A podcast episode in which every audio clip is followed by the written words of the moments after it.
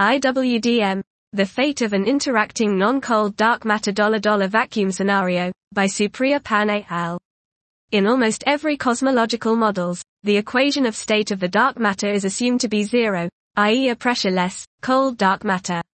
Although such hypothesis is motivated by the abundance of cold dark matter in the universe, there is however no compelling reason to set the dark matter equation of state to zero. Rather, the more generic picture is to consider a free to vary dark matter equation of state and let the observational data decide its fate.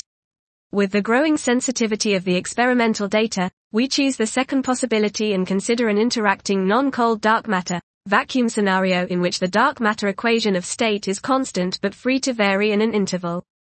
Considering a very well-known and most used interaction function in the literature, we constrain this scenario using the cosmic microwave background, CMB, anisotropies and the CMB lensing reconstruction from the legacy Planck release, baryon acoustic oscillations distance measurements and the Pantheon catalog from supernovae type Ia.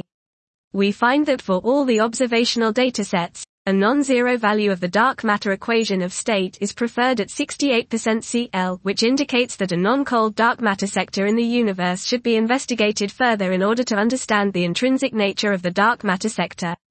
Dot. This was IWDM, The Fate of an Interacting Non-Cold Dark Matter Dollar Dollar Vacuum Scenario, by Supriya Pan.